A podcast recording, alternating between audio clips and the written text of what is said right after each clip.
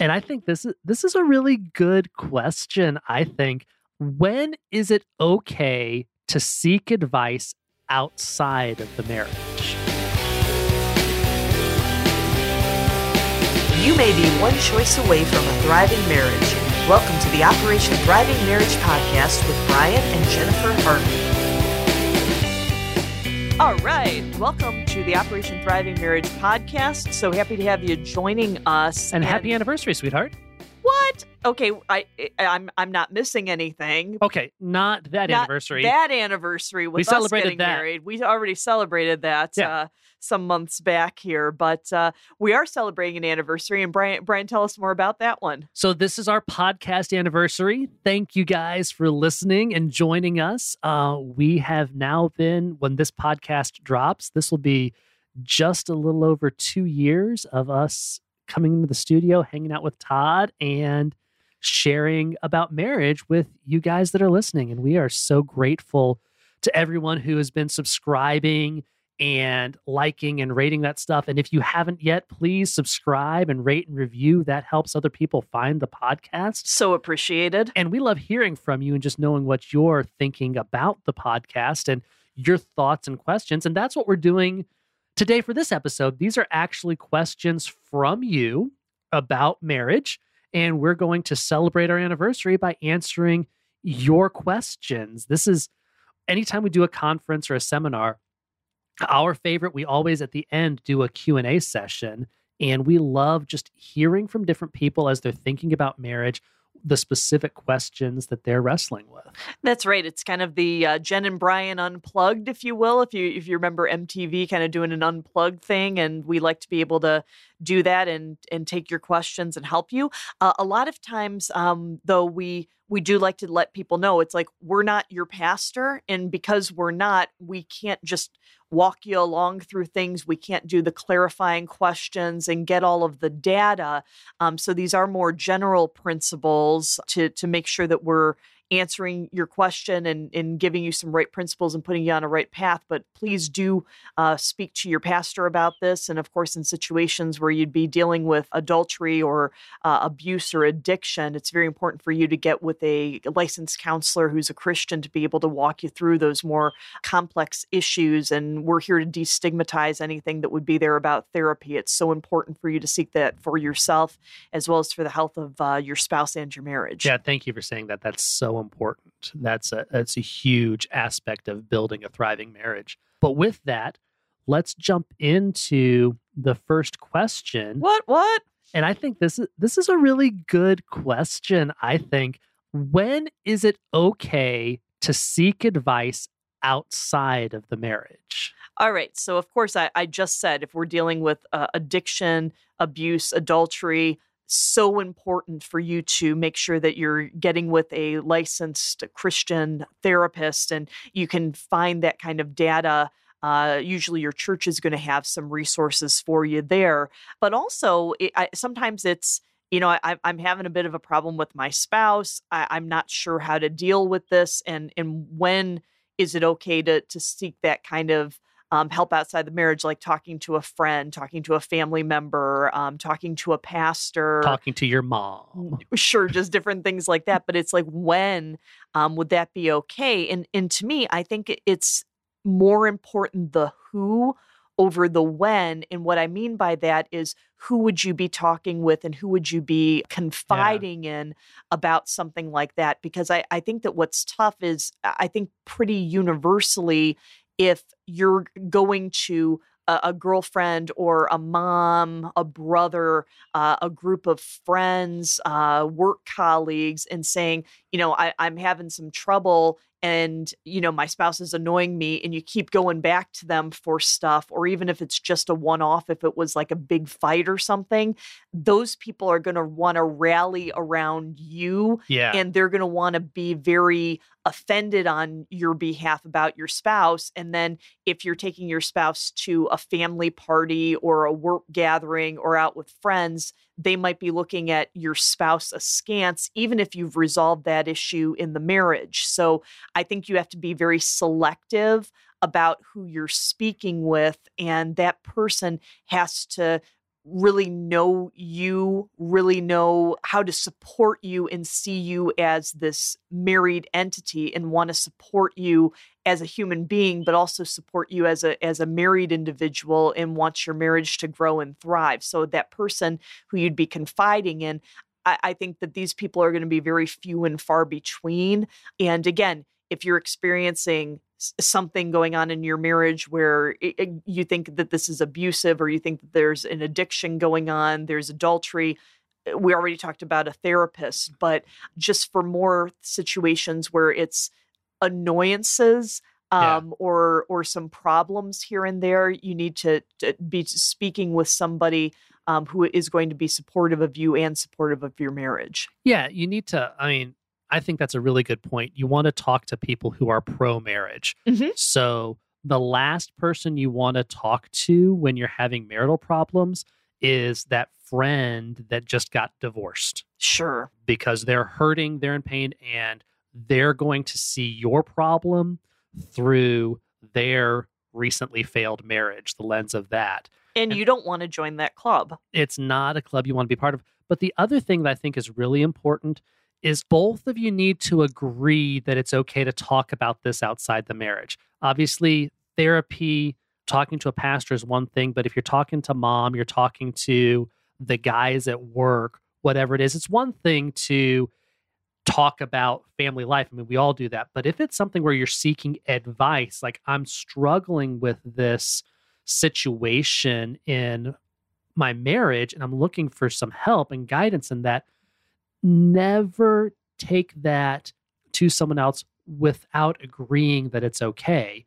If it's something about the kids and you're disagreeing on if you should get them this toy or and it's a heated agreement or you're disagreeing about discipline you don't want to take that outside the marriage and then come back and say well bob down at the gas and go i told him sure. about this and your spouse didn't approve that because you want to make sure that the people that are talking to you are pro that, but also you never want your spouse to feel like other people are going to look down on them or see them in a negative light because of this, or that they would be embarrassed to share this particular issue with that person. So you have to agree on the who and the what of what's going on. And I think some of it too is when you wouldn't have to ask your spouse about it, it uh, going to somebody else is if it's if it's more of a general thing that you would be asking about how somebody handled something within their marriage. Like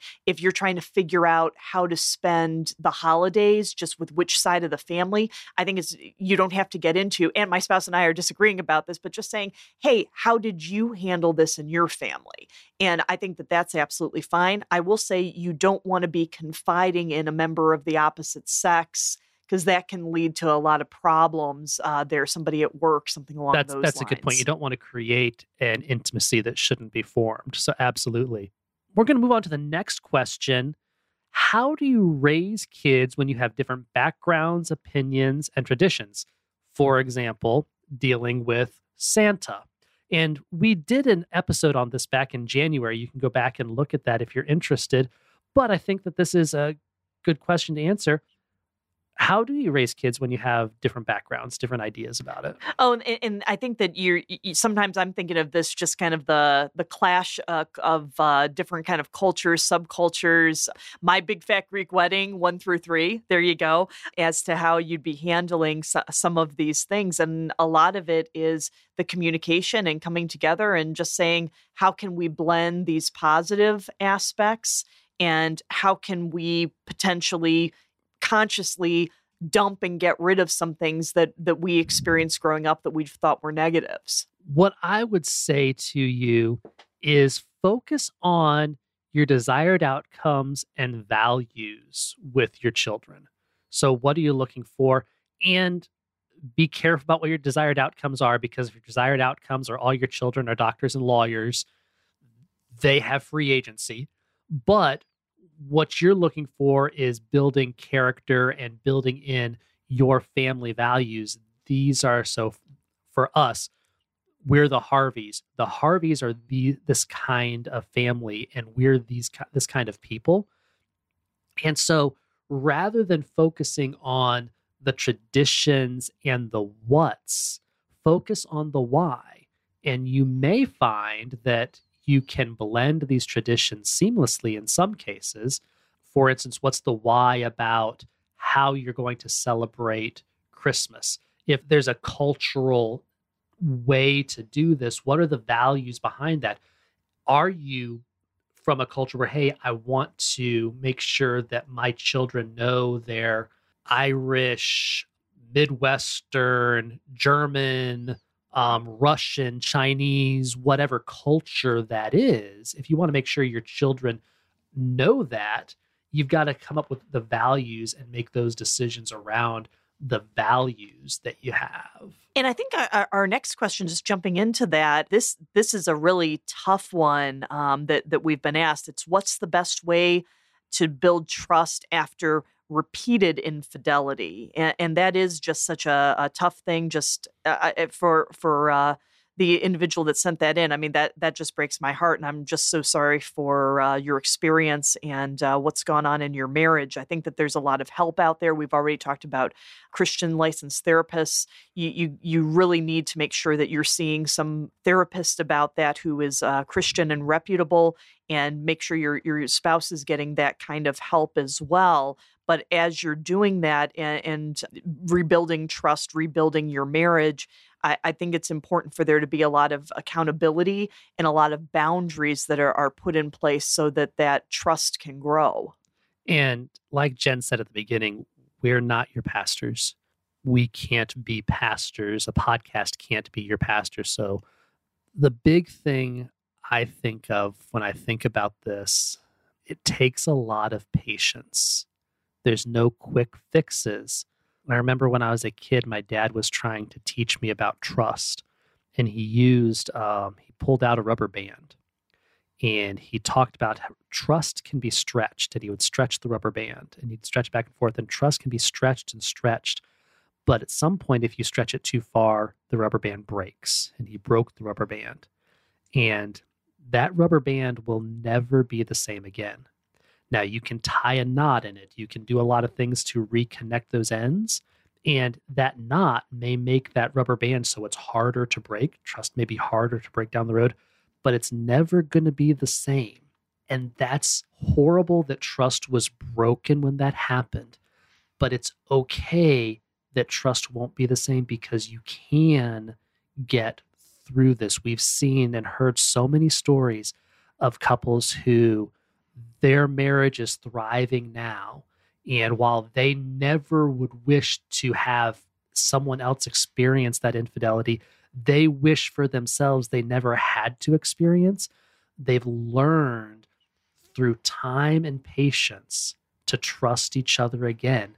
And if you are the one that broke trust, you need to understand it's going to take a lot of time and you've got to accept you broke trust it's there there's going to be a lot of suspicion there. And that doesn't mean forgiveness doesn't exist and hasn't happened but it takes time. And if you are the one who whose trust was broken if you want this marriage to thrive you've got to forgive and you've got to give opportunities and slowly and carefully working with a counselor a therapist come up with the appropriate ways to take those next risks, those next risks to build that relationship together. And uh, our fourth question is we seem to hear about husbands wanting sex more often. So, how do you navigate when the wife seems to need sex more than the husband? I'm, I'm guessing that the then the husband would follow that's, yeah, I think in that's the sentence. yeah, I think that's what they're getting at.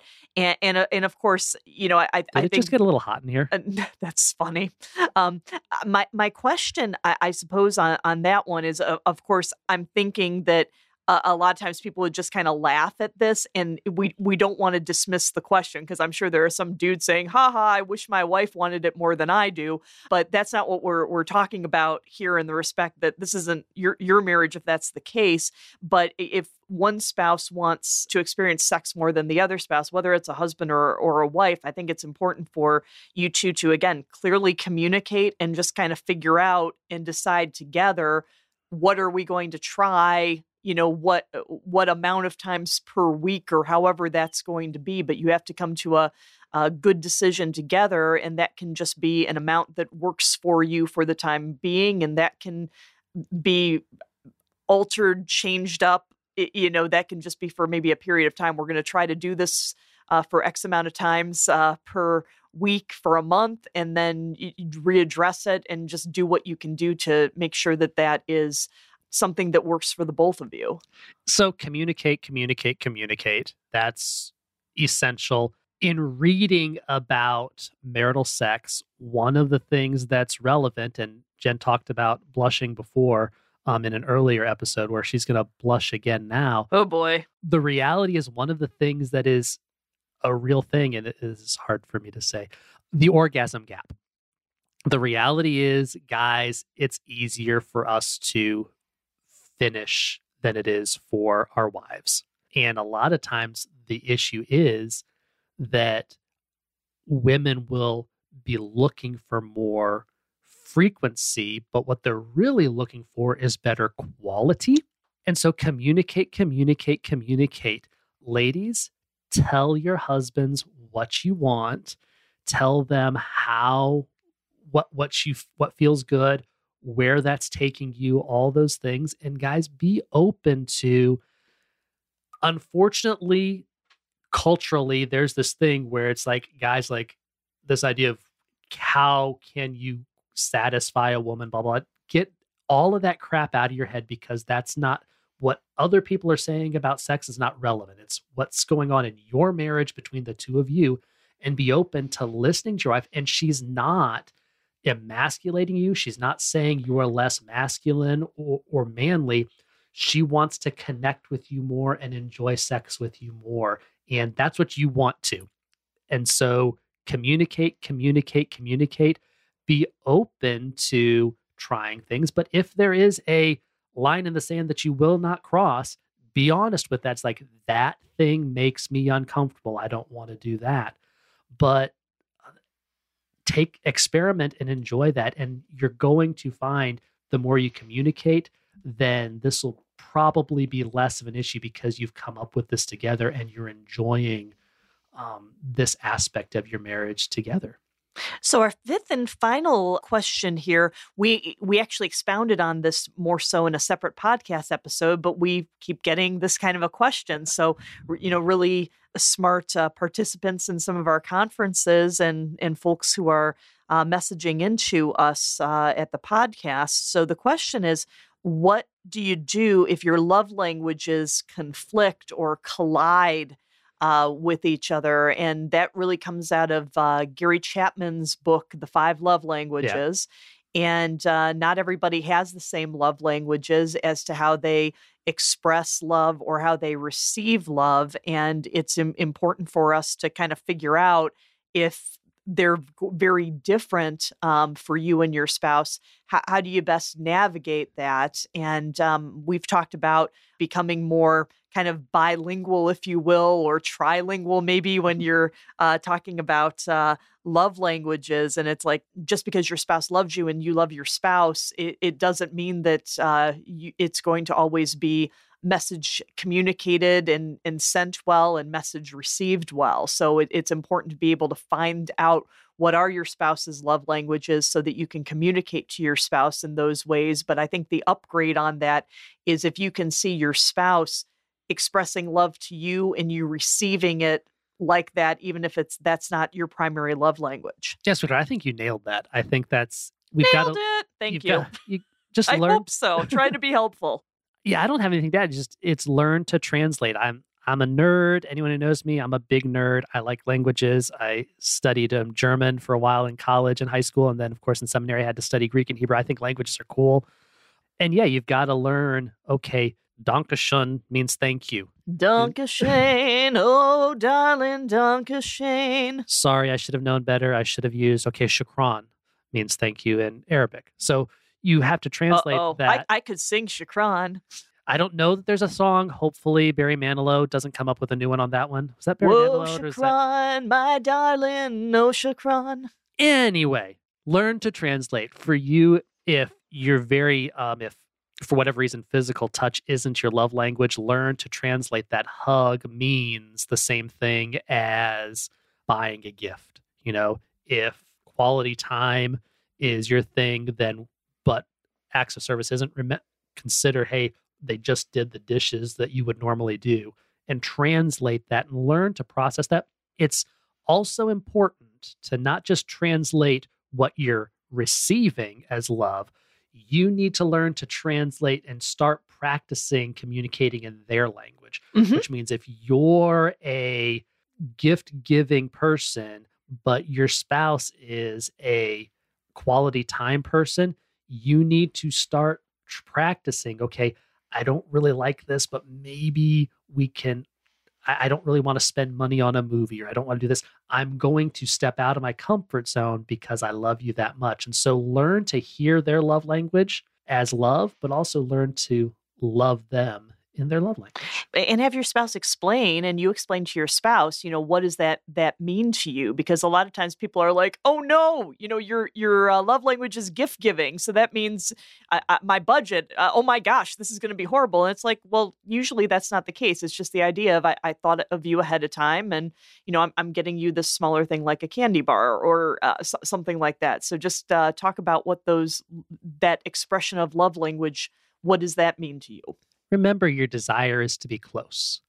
And so figure out it doesn't have to be extravagant to be close. Sometimes the simplest things are the best. That wraps up two years of the operation. Whoop, whoop. Happy anniversary. Thank you guys so much. We really appreciate you guys listening. Um, really love your questions. Please um, keep sending them in at operationthrivingmarriage.com. You can send us a voicemail or you can send us a message through the website. We love hearing from you. And don't forget to rate and subscribe and recommend or review the podcast so that this gets out to more people. We'd love to hear from more people and share these things with them. Jen and I started Operation Thriving Marriage to help couples and churches take marriages from merely surviving to thriving. We've got our book, we've got a blog, and resources for our coaching ministry, and you can bring us out for an Operation Thriving Marriage experience. For more information, go to operationthrivingmarriage.com. That's operationthrivingmarriage.com.